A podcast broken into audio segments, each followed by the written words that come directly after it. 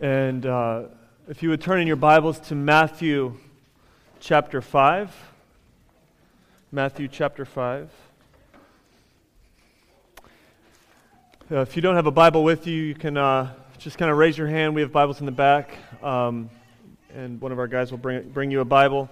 And uh, if you're new to the Bible, you can turn to the table of contents, and you will see the book of Matthew under the New Testament, and you can find the page number and the page. Matthew chapter 5 is where we're going to be digging in today. Let's begin, uh, let's begin with prayer. Pray with me. Father, we, we have uh, praised you. We have uh, been reminded of your uh, victory over sin, over death, over Satan, over evil. We've been reminded over the fact that we have been drawn then into a relationship with you because of the blood of Jesus Christ, and how often we forget that, how often we take advantage of your grace. Lord, we thank you for your forgiveness of sins. We thank you for assuring us of your forgiveness of sins in, in your word. And as we dive into your word right now, we do ask that you speak through these words, speak through me. God, I pray that anything that I say that ought to be forgotten will just quickly leave our minds, and that your truth will be sealed in our hearts, that we will make much of you through listening to your word, that you will soothe the wounded this morning, that you will take down the proud this morning, those struggling with temptations of every kind, that you will encourage them, remind them that their sacrifices worth it.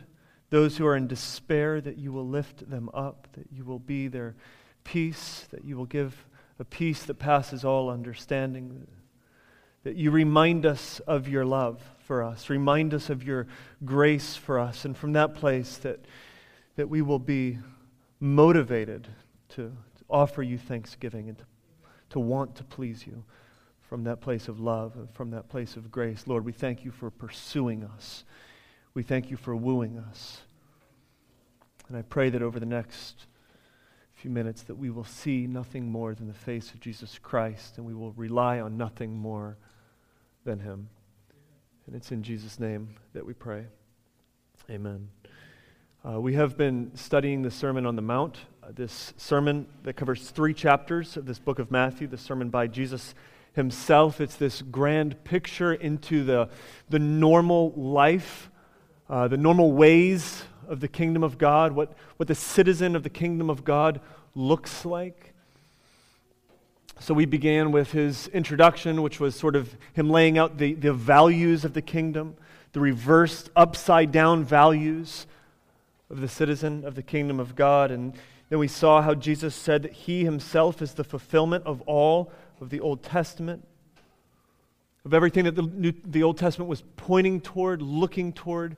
Jesus fulfilled all of that. And so then last week we began to see how Jesus is taking these commandments from the law and explaining what they mean, explaining and contrasting the true meaning of these commandments with the sort of perverted uh, meaning of the religious leaders, the popular meaning of their day. And so we covered two last week. This week we are covering two more. And so if you look at me uh, with me at verse 31, read along as I read. It was also said, Jesus says, Whoever divorces his wife, let him give her a certificate of divorce. But I say to you that everyone who divorces his wife, except on the grounds of sexual immorality, makes her commit adultery, and whoever marries a divorced woman commits adultery. And so here Jesus is addressing what was common during that day this, this divorce and remarriage. It was common get rid of her, bring her back, marry her again. And the religious leaders of his day, the culture of his day, were diminishing the law of God and making it a common practice. As long as you just give a certificate of divorce, then you'll be okay. And so Jesus here is saying that citizens of the kingdom of God are to be absolutely committed to their spouse, to their marriage. He permits divorce and remarriage for a specific circumstance, which we're going to get into. And then he broadens this. He broadens this issue of commitment. into every aspect of our lives. Look at the next one. Look at verse 33. He says, Again, you have heard that it was said to those of old, those of old You shall not swear falsely, but shall perform to the Lord what you have sworn. But I say to you, do not take an oath at all, either by heaven, for it is the throne of God, or by earth, for it is his footstool, or by Jerusalem, for it is the city of the great king. And do not take an oath by your head, for you cannot make one hair white or black. Let what you say simply be yes or no. Anything more than this comes from evil. And so here he broadens this issue of commitment to every single decision that we make in our lives. We are to be people, the citizens of the kingdom of God are to be people of their word who have yeses that simply mean yes, and no's that simply mean no, that we are to be a people of our word. Now, why is this necessary? As we dive into this passage, as we look into Jesus' teaching in this Sermon on the Mount from 2,000 years ago, why is this necessary? Why is this important for us today to be looking at this and to be diving into this? And the first off, I just want to kind of say this we live in a culture that does not like commitment. We are afraid of commitment. Commitment maybe scares us as citizens of this world more than anything else. This affects every aspect of our lives. It affects our spiritual walk. It affects how, uh, how we uh, look at church and church membership. We, we keep an arm's length. This affects the way we look at marriage, whether or not we want to be married. And so we choose to cohabitate, choose to experience the benefits without the commitment. So, broadly speaking, we just have, a, we have an issue with commitment. So, I, I do think that this is important. Amen? Now, this is also, I want to say this, this is why we preach expositionally. This is why we go through books of the Bible and big portions of the Bible. Because issues like divorce and remarriage are not like the topics that we would generally just choose to preach on. Like, oh, I just want to preach on divorce and remarriage today. Can't wait for that one. But we go through and we preach what's here, right? And so we're going through the Sermon on the Mount, and Jesus brings up this issue of marriage, divorce, remarriage, and then broadens that to commitment. We're kind of combining these two together today. Now, for some of you, uh, as anger and lust was last week, for some of you, this is very personal. For, I mean, we're, we're not talking about uh, lofty ideas, pie in the sky sort of conversations. But for some of us, when we talk about divorce, when we talk about remarriage, these are very personal issues. But listen, what I want you to know is this that is the Bible. Like the, Jesus and the Bible is like the most realistic teaching there is, okay? The Bible is the most realistic book there is. So if you don't like realism, if you don't like to get real, if you don't want to deal with the, the problems that we actually have in life, then stay away from this book. But if you want to get real, if you want to be realistic with life, the Bible is the most realistic book because it faces life as we know it. But now, listen, I want to also say this. It's not Jesus' goal here in his sermon to bloody our nose and then leave us bleeding. But as he approaches these things and as he shows us what life ought to be, the kind of life that we are called and commanded to live, as he points out the problems, as he points out the problems underneath the problems, he also points us to the solution in the same way. And what we find is whether we are married, single, divorced, remarried, wherever you are at, and whatever state you are in, you find that Jesus grabs you and commits himself to you. So that's where we're going today. And what I hope you see is Christ through all of this. Amen. Now, we live in a culture today that uh, despises commitment. And I would place underneath that commandments. rules that we must live by, law. We actually see law and love as two separate things. Someone can give you law binding you. They don't love you. But someone who loves you gives you what? Quote unquote, starts with an F, ends with freedom. Quote unquote freedom. We love this concept of freedom, don't we? And when we think of freedom, we think of freedom from anything that would restrain us, anything that would define a life for us, any kind of law, any kind of commandment. So here's my example of how this has sort of infiltrated our culture and how we believe this. I want to give you an example.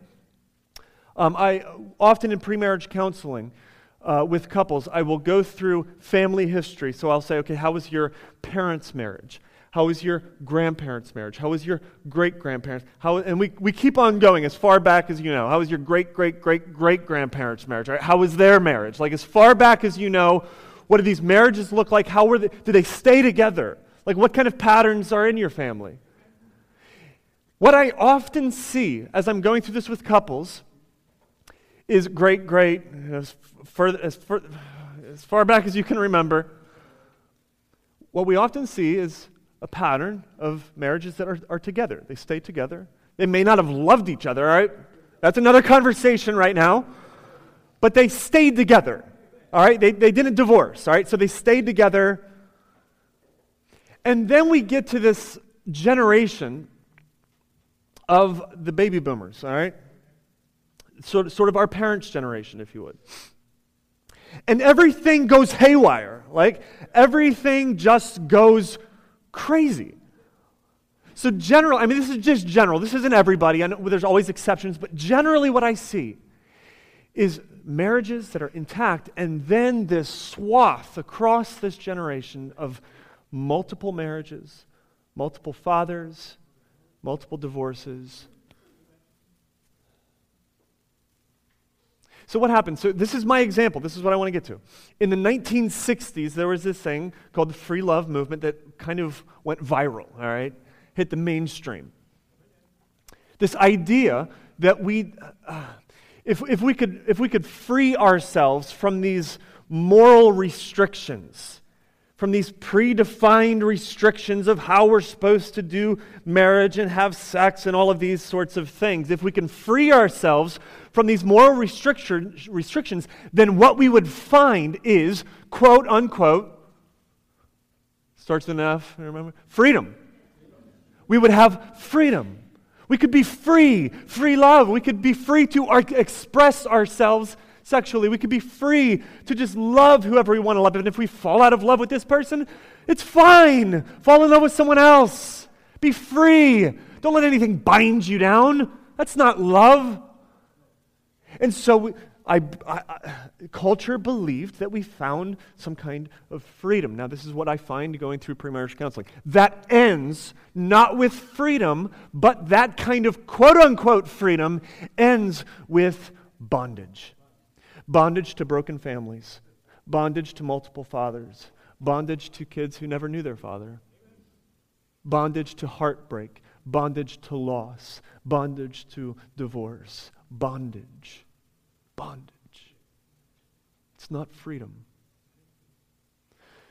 You see, in America, we have this concept that if we can remove ourselves, especially from moral laws, then we can find freedom. It doesn't make sense to us, but in the ancient world, the idea of a good king giving his law was synonymous with a good father loving his children. You see, when we begin to look at the law of God, the commandments of God, these are not separated from his love. God loves us. Therefore, from that love, he gives us His law so that we may be free.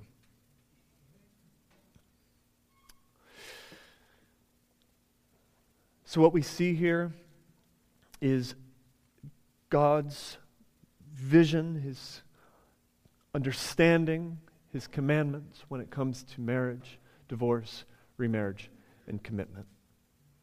And so, with humility, I want to enter into this text and I want to submit ourselves to what God thinks about these issues. Amen? So, what we see here, and this is what I want to point out, what we see here are three, uh, three, three glimpses, if you would, of God's design for humanity on these issues of marriage, sex, and commitment. Three glimpses of God's design for humanity on these issues of marriage, sex, and commitment. Are you ready to dive in? All right, number one God has always placed a high value on the covenant of marriage. Look at verse 31 with me.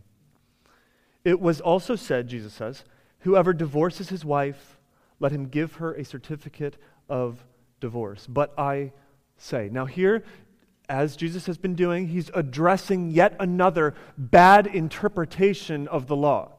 All right, so Jesus is not contrasting the old law versus his new ideas and his new teaching and his new law. What he's doing is this he's contrasting the true meaning, the true interpretation of God's commandments of the old law with the perverted and just bad interpretations that were popular by the, among the religious people of his day. So if you turn with me to Deuteronomy chapter 24, I actually am going to put it on the screen for you, I believe. Is that right? No?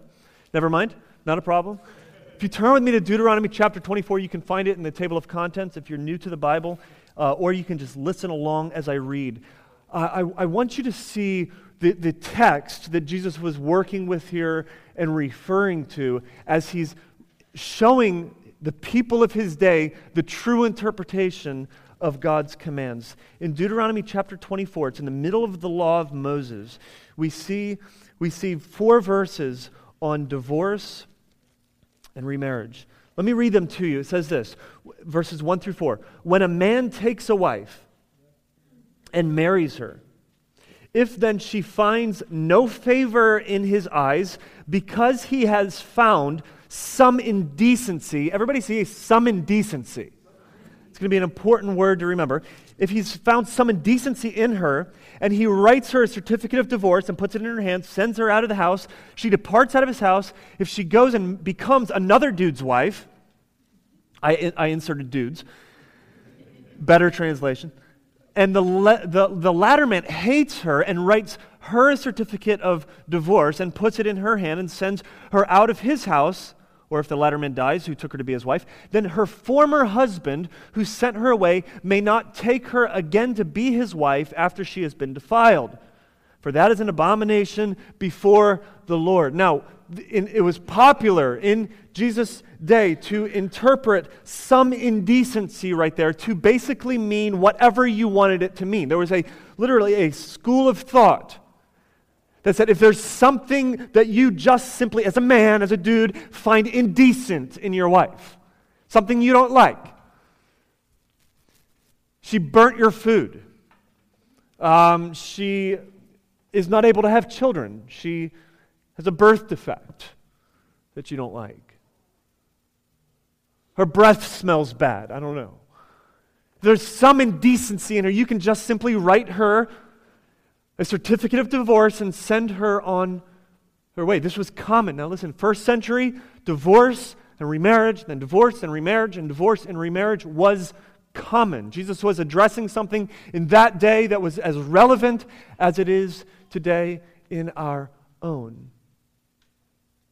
So Jesus is saying, this is what you've heard it, you, have heard it said. Heard, as long as you give her a certificate of divorce, as long as you just kind of let her know, then you're good to go. But I say, he says, if you look back in Matthew chapter 5, he says, But I say. Now that's massive.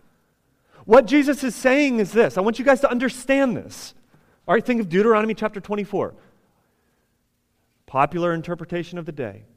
This is the popular interpretation. Jesus says, But I say. Meaning this, my interpretation is the correct interpretation. How do we know how to interpret the Old Testament? It's because Jesus showed us how. So, Jesus' interpretation of the Old Testament law is the correct, intended interpretation of the Old Testament law. But I say to you, so what did God mean in chapter 24? Is, is, is, is uh, Jesus elevating marriage higher to what uh, the status that God originally intended? Not at all. Jesus is not elevating it higher than what was originally intended. He's rather showing us what God's original design for marriage indeed was. So in Genesis chapter 2, we see the creation. We see Adam and then Eve from Adam. And God presents Eve to Adam as a gift. And Adam says, Alas, bone of my bones. And he, he embraces her as his wife. And then in chapter 2, verse 24 of Genesis, this is God's original intent, design for marriage. He says this Therefore, a man shall leave his father and mother and hold fast or cling to his wife, and they shall become one flesh. Everybody say one flesh. That sounds pretty permanent, doesn't it? So, what we see then in Deuteronomy 24 is because of the hardness of human's heart, because we are cold, because sin had entered into the world. What was happening at the time was rampant, just uh, dehumanizing of women. And men just simply taking a wife and then getting rid of her for no reason. Taking another wife, getting rid of her for no reason, and taking back his old wife. A devaluing of woman and a complete disregard for this concept of one flesh, God's original design for marriage. And so, what's happening then in Deuteronomy 24 is not simply saying, hey guys, just give her a certificate of divorce and then you're good to go. What's happening in 24 is God is regulating something that's destructive. So it's, it's happening, and God is saying He's regulating divorce. So if there is some indecency, which we're going to get into that, and a man gives her a certificate of divorce, what he's saying is, is look, dudes, you can't take her again. If she goes on and she marries someone else, she's not yours anymore. So the point of 20, Deuteronomy 24, I believe, what Jesus is saying is this. Fellas, think about what you're doing. Think about the consequences of divorce. You're losing her. She's not yours for the taking anymore. You see, Jesus is showing us God's original intent for marriage. He's referring, I believe, back to Genesis chapter 2, this image in the garden of Adam and Eve coming together as one flesh.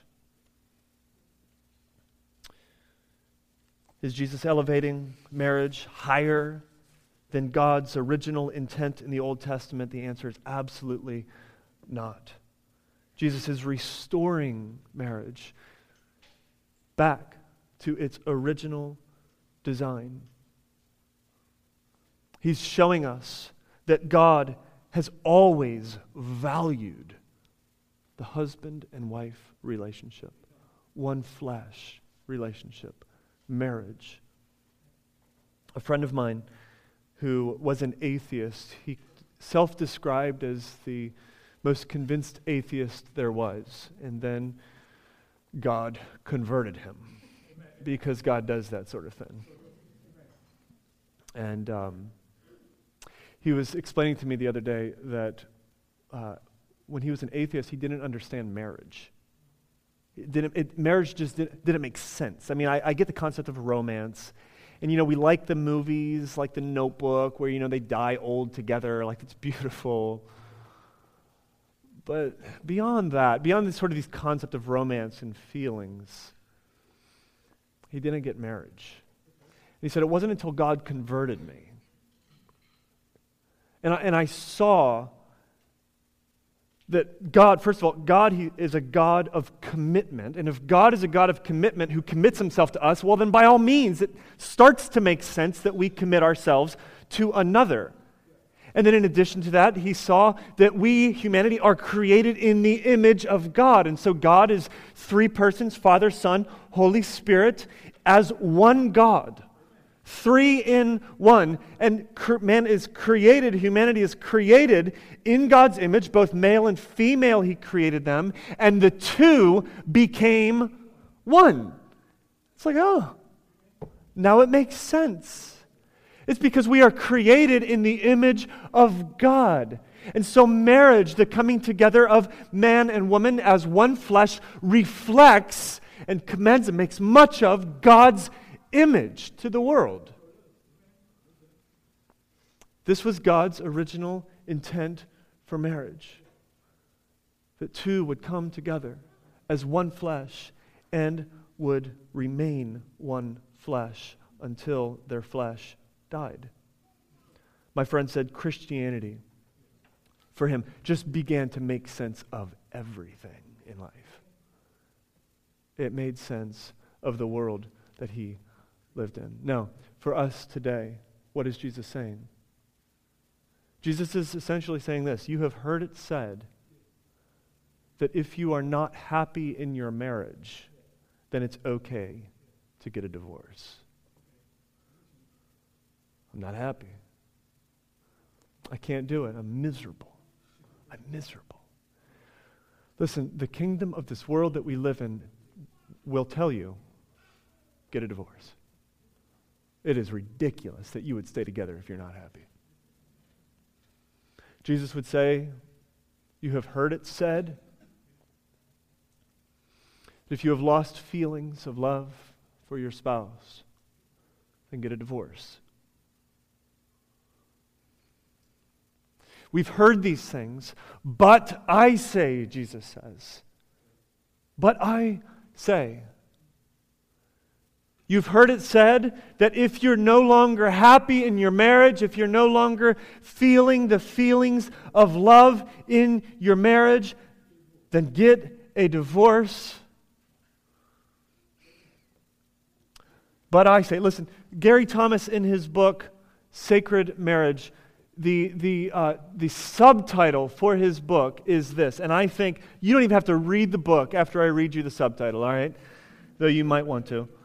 The subtitle of his book is, is simply this. Let me read it. He says, What if God designed marriage to make us holy more than to make us happy? What if God, listen to this, designed marriage? Not just so we can be happy, not just so we can feel complete and fulfilled and have someone that we can lean on and make us smile and watch a movie with on Friday night. What if God designed marriage not to make us happy, but more so to make us holy? so that we can be refined, so that our, our the, the, the dirt and the filth that's inside of us can be exposed, because that's what happens when two people commit their lives together, so that the lack of commitment in us can be exposed, so that we can repent of the sins that we didn't even know were there. What if marriage is not designed to make us happy, but it's designed so that we may be made more holy, so that we can become more and more like Jesus Christ and reflect the image of God more and more and more. I can testify that in my own marriage, when my wife and I stopped looking at each other as our primary source of happiness, trying to find satisfaction and happiness in the other person, and we began to see that just maybe this marriage thing is not designed for happiness, but it's designed for holiness. And we begin to see one another as ways that we can kind of bump up and sharpen and strengthen and grow each other, expose things in the other. When we began to see that, we were freed. We were freed for true joy. Listen, if you want to crush your spouse, if you want to crush your spouse, try to find your happiness in them.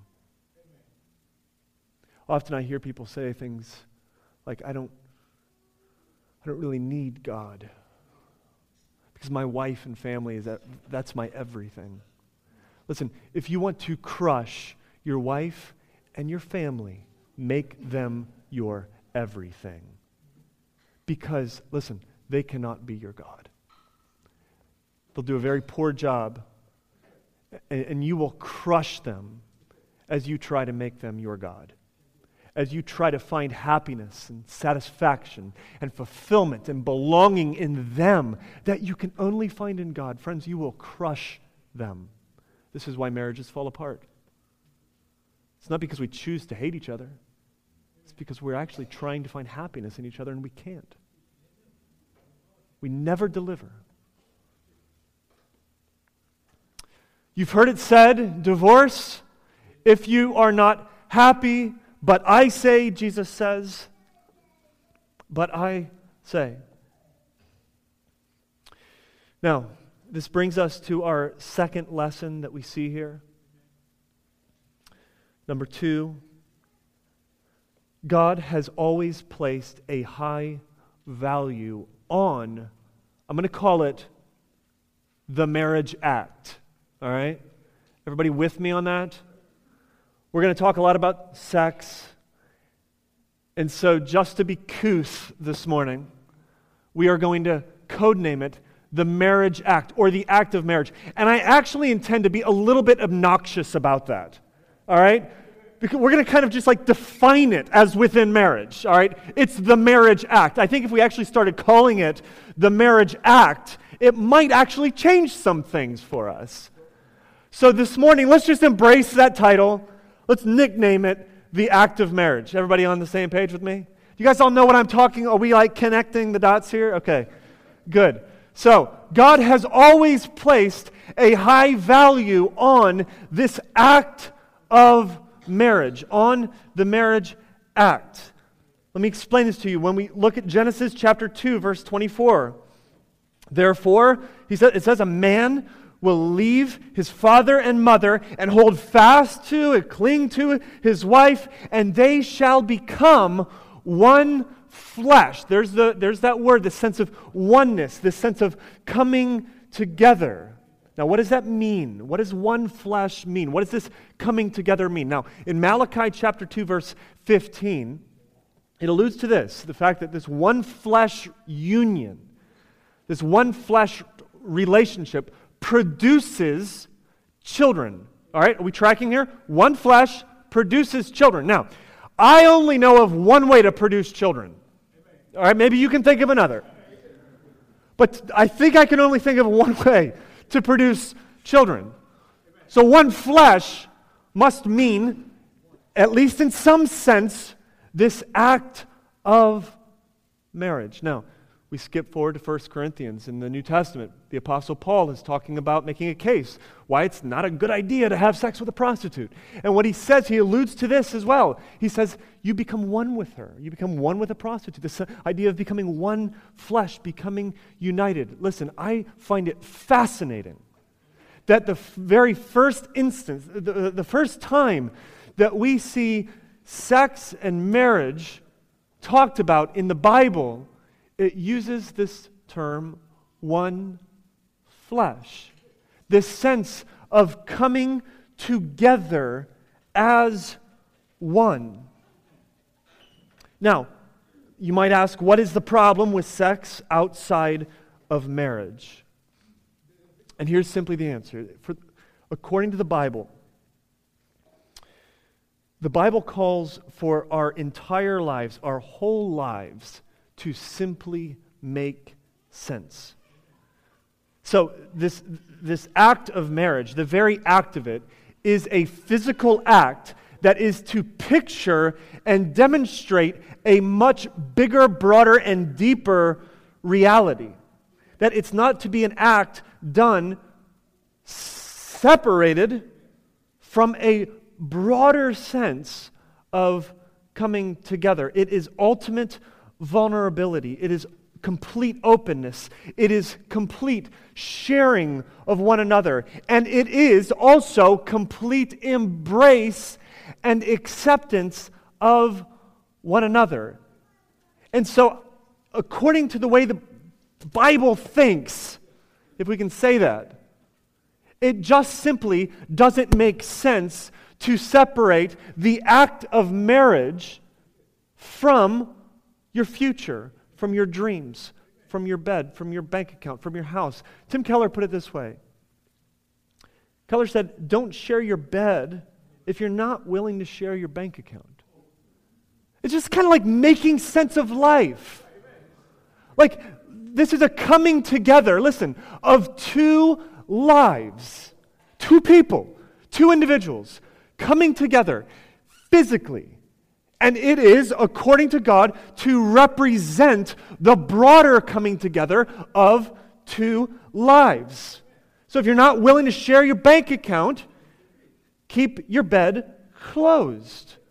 Don't share your bodies completely with one another. Complete openness with one another. Complete acceptance of each other while you continue to have separate dreams. While you continue to live separate lives, separate futures.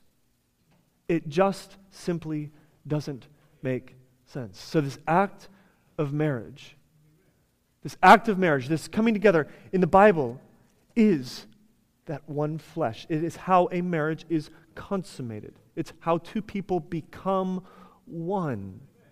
It's not just simply standing saying your vows, that's important. But this act of marriage is the coming together of two lives. It demonstrates that deeper reality. And listen to this married folks, every time that act of marriage is performed, in, in your, in your marriage, every time, what you're doing is this you are reminding yourselves and the other person of the covenant that you made with each other. You're reminding yourselves of the covenant that you have with one another. You are demonstrating that. You are picturing it. You are saying again, we are completely vulnerable with each other. We're completely open and honest with each other, and we completely accept one another. God has always placed a high value on this act of marriage. So, going back to Jesus' teaching here, if you look at me in chapter, uh, chapter 5, verse 32, he says, Whoever, or you've heard it said, whoever divorces his wife, just simply let him give him a certificate of divorce. But I say to you, that everyone who divorces his wife, except on the ground of sexual immorality, makes her commit adultery, and whoever marries a divorced woman commits adultery. You've heard it said if you're not happy, get rid of her, divorce her, divorce him, get out of the marriage. But I say that you are to stay together, period. And then there is what's known as this exception clause. He says, except for, or except on the ground of sexual immorality. Now, that word right there is porneia. It's a word that simply means sexual immorality. There's a lot of debate as to what, what that word means. It's an ongoing conversation. Feel free to grab a commentary, read up on it. But I want to make some general observations, some general thoughts. It seems that what Jesus is saying here is that if there is this porneia, if whatever this porneia is, if there is this porneia, then that constitutes a biblical divorce. And then let's just follow this. If there is a biblical divorce, then there can be a biblical remarriage. Now, someone might say, how broad is this? Is lust, for instance, is lust considered porneia?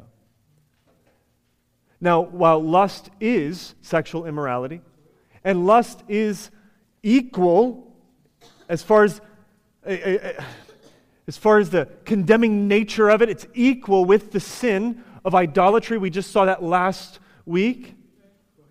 It is, I don't believe it's possible that Jesus here is referring to lust as porneia. Otherwise, Jesus would simply be saying this everybody's free to get a divorce.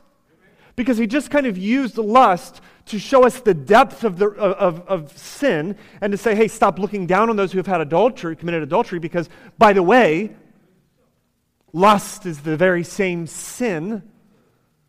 So he's condemned all of us. What, Jesus is not making it easier for us to get a divorce here.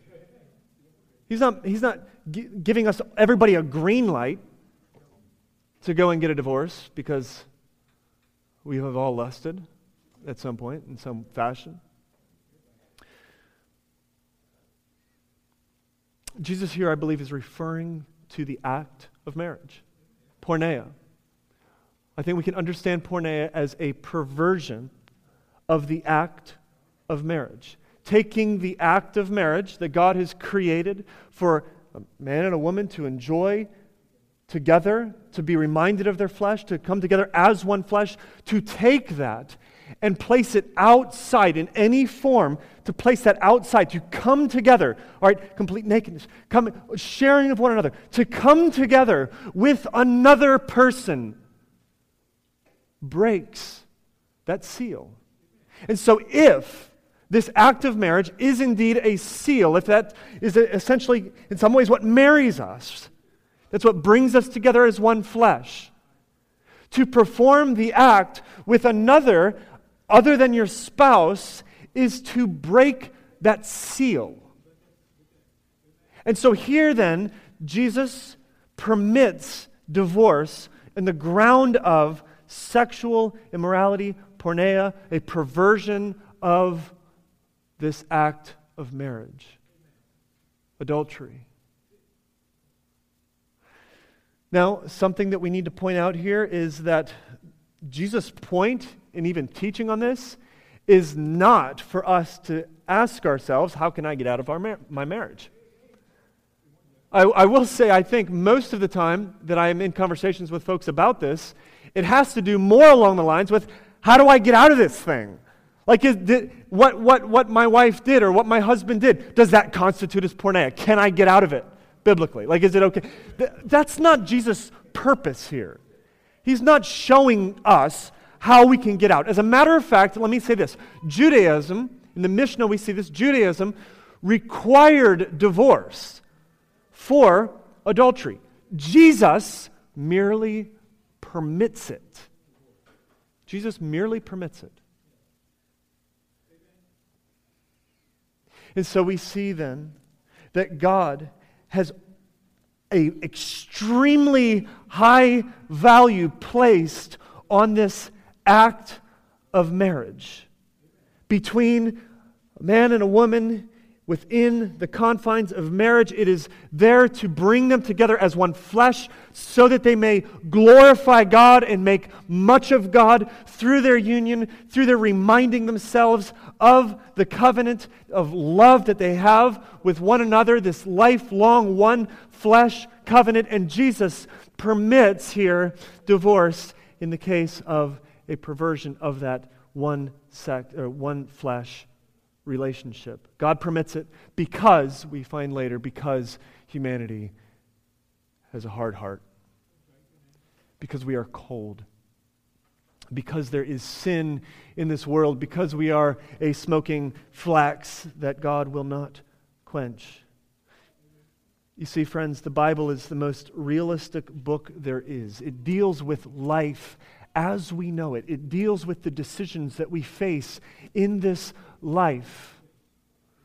And it permits heartbreak and loss because we have heartbreak and loss. However, I wonder if we took these teachings of Jesus seriously these teachings on marriage and divorce and remarriage, I wonder how this might transform our own marriage. I wonder how we might stop looking to our spouse for satisfaction and happiness and fulfillment. And I wonder how this might change the way that we value sex within our marriage, how we, how we look at that. That, that beautiful act with one another. Is that just simply for our pleasure, or is this to draw us into worship? To draw us back into love with one another. I wonder how we might protect this outside of our marriage. For those of you who are currently single, I wonder how taking Jesus' teaching here on marriage and divorce and remarriage, how this might prepare you to be married. In your mind, in the way that you see a dating relationship, in the way that you see someone that you are attracted to and would like to marry. I wonder how this would transform that. I wonder how this would transform the way that you love your brothers and sisters who are married in the way that you counsel them. Friends, do you counsel your brother or sister who is in a marriage and not happy? Do you counsel them rightly? Or do you agree with them. Yeah, if you're not happy. Who's to judge? How do we counsel each other? How do we love our brothers and sisters on this issue? I wonder if we took Jesus, Jesus teaching seriously, if that would change that. Single folks, I wonder if it would change the way that you are content in your singleness. If we begin to see marriage not as, as the end all, be all of happiness, but rather as a new tool that God uses in our sanctification process to make us more holy. I wonder if that would change and we may be more content in our singleness, which is yet just simply another tool that God uses in your sanctification process to make you more holy and rely completely on Him. Now, all of this leads us to our final lesson here this broader teaching on commitment as a whole. Let's look at it. The, the third lesson is this God has always desired his people to be a people of their word. God has always desired his people to be a people of their word.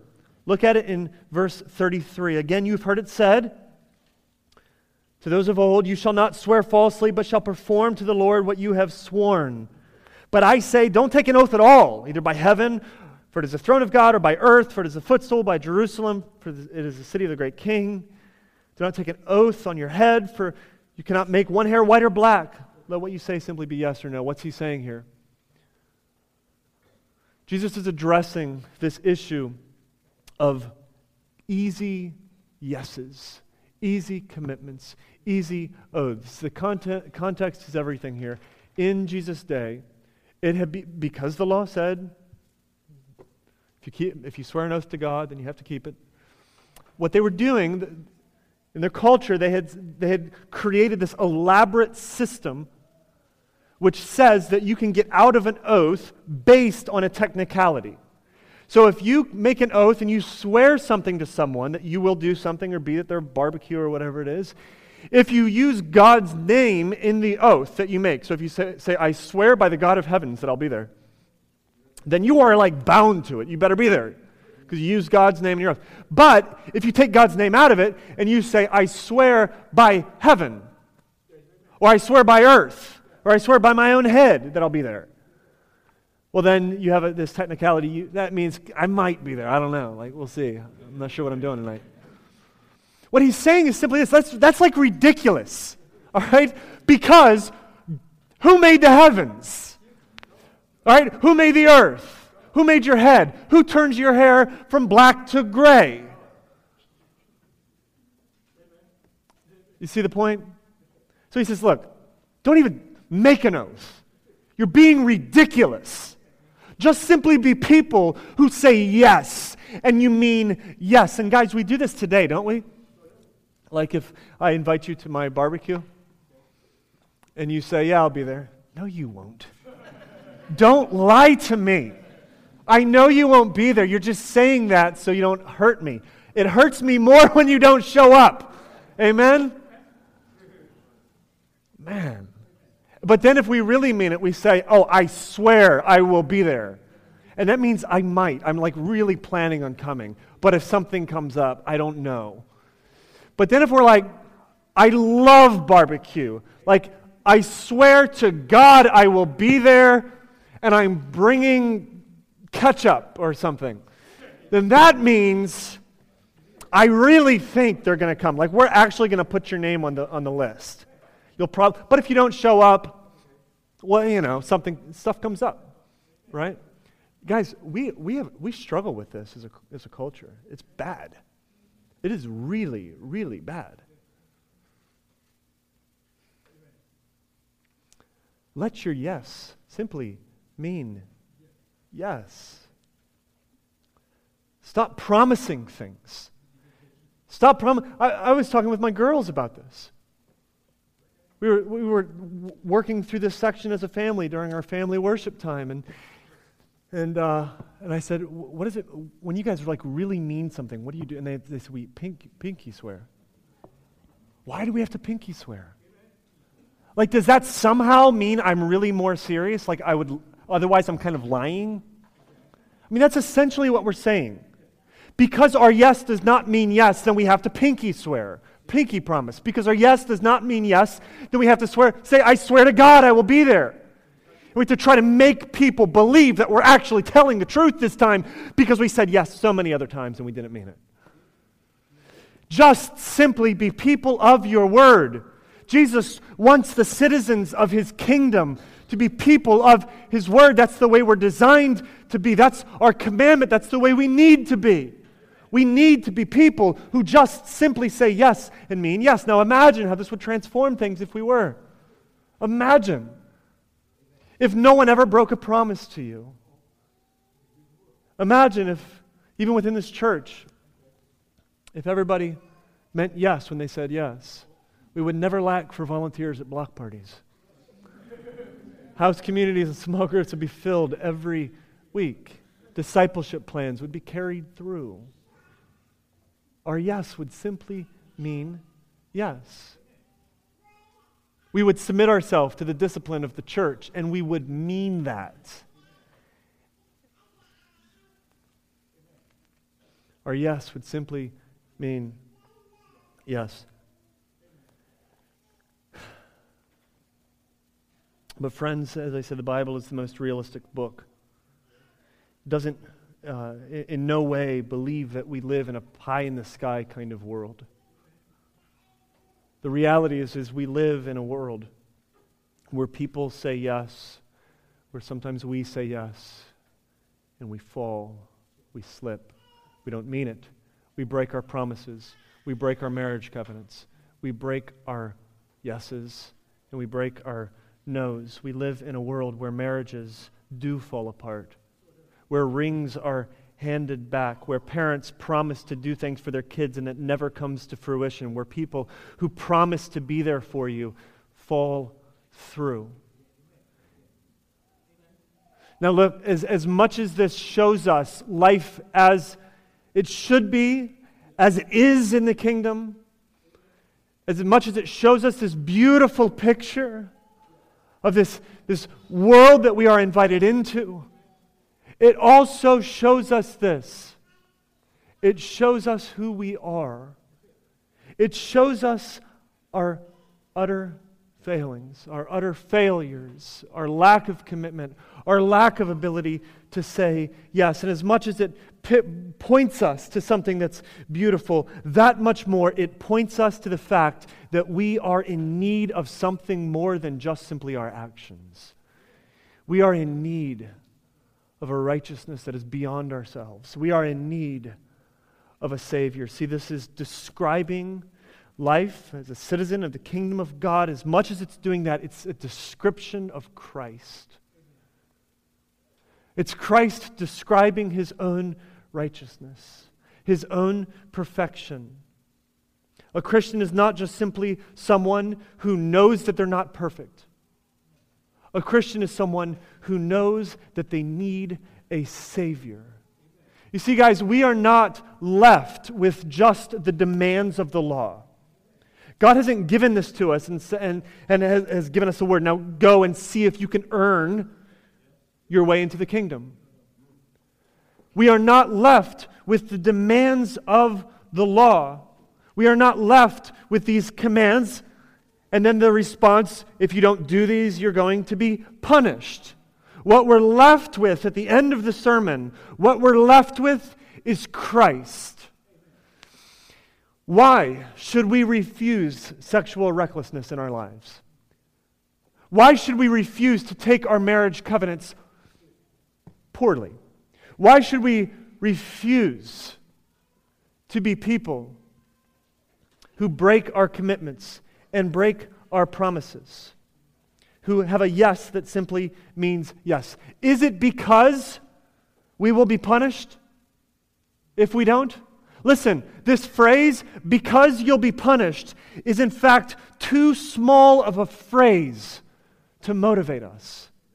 It's not enough to motivate us to holiness. Here is our motivation. There's a story in the Bible of a man named Hosea. And God came to Hosea and told Hosea that I want to, through your life, I want to show the world, I want to show Israel just how much I love them. And so, what he told Hosea to do was to find a prostitute and marry her. So, Hosea went and he found this prostitute named Gomer and he married her. And he was told to stay married to her. I want Israel to see how much I love them. It wasn't long before, Hosea, or before Gomer was back on the streets, working the corner, selling herself. And it went downhill from there. It wasn't long before she had a baby. And Hosea named the baby Lo-ammi, which means not mine.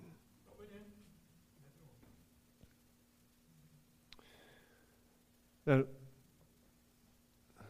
this sort, sort of culmination. She's standing on the auction block. She's being auctioned off, most likely in that culture, maybe being sold into sexual slavery.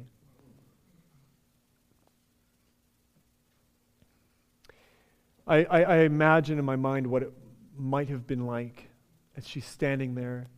She's hearing the voices of these men who are offering their price for her.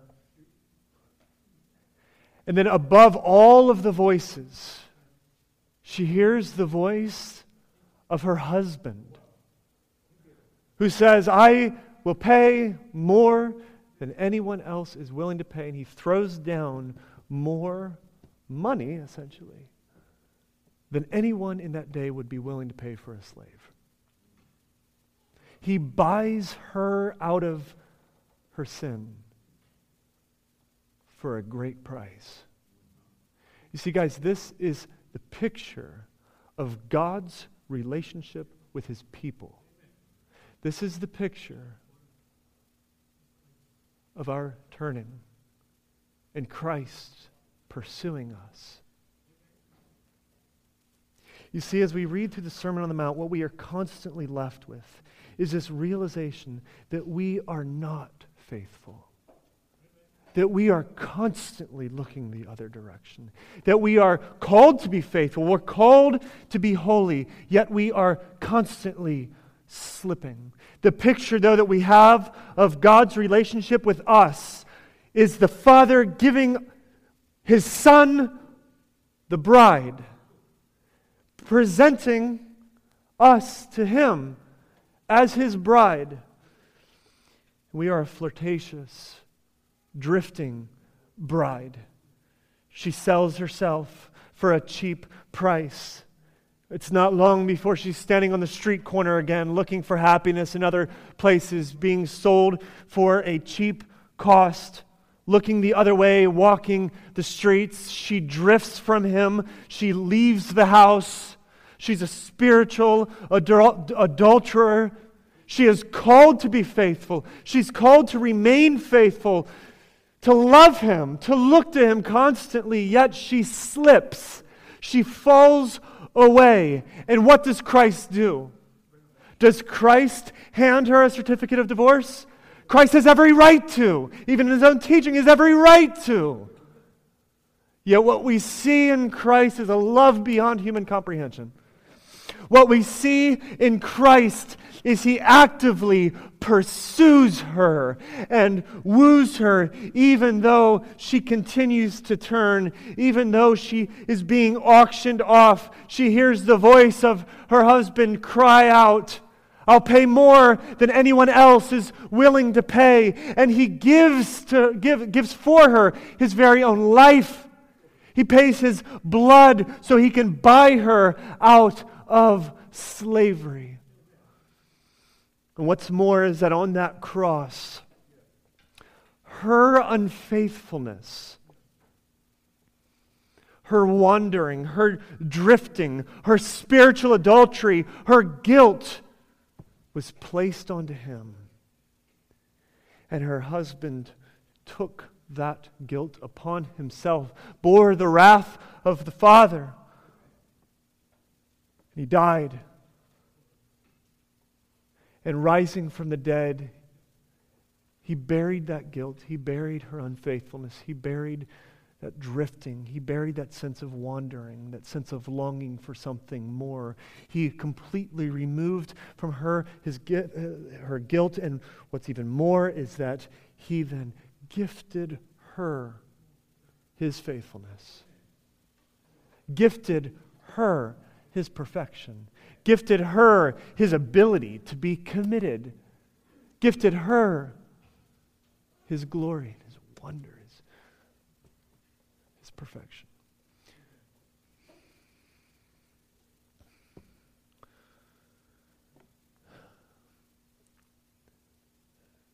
Christ looks at his bride.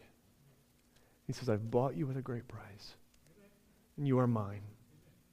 You are mine, and I am yours. I love you. You are my spotless bride.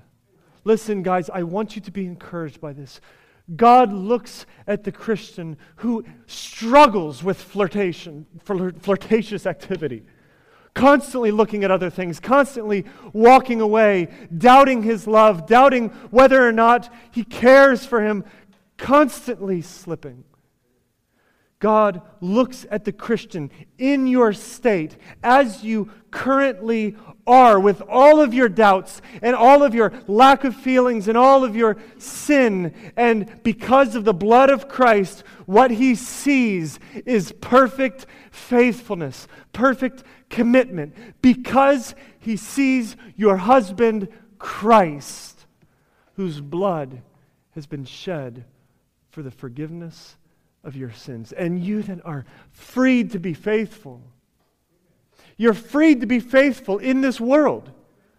You're freed. It makes sense now to be faithful in our marriage because Christ was committed to us and he is faithful to us. Faithfulness simply makes sense. Commitment makes sense because we are part of this ultimate love story in, in which God, even though we were not committed to him, God was committed and is committed and will remain committed to you until He brings you home to glory. He's not losing His bride.